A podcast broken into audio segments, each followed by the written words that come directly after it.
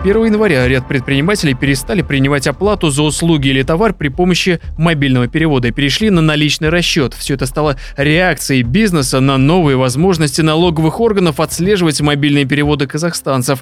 Комитет государственных доходов Министерства финансов пояснил, что проверка мобильных переводов необходима для того, чтобы вывести из тени тех, кто занимается незаконной предпринимательской деятельностью. В комитете подчеркнули, что государство не будет проверять все мобильные переводы подряд. Под критерии проверки подпадут только те, кто получил мобильные переводы от 100 и более разных лиц ежемесячно в течение трех месяцев подряд. По словам владелицы бухгалтерской аутсорсинговой компании Лолиты Закировой, среди бизнесменов часто встречаются люди, кто не готов выходить из тени. Ну, мы мобильные переводы начали, по-моему, обсуждать еще в начале прошлого года. Да. И мне всегда вот эта вот, опять же, волна в соцсетях, она странной кажется, если честно, потому что это вот выглядит упс, а что, оказывается, платить налоги надо? Да, да, да. Оказывается, так нельзя было. Встает, соответственно, вопрос.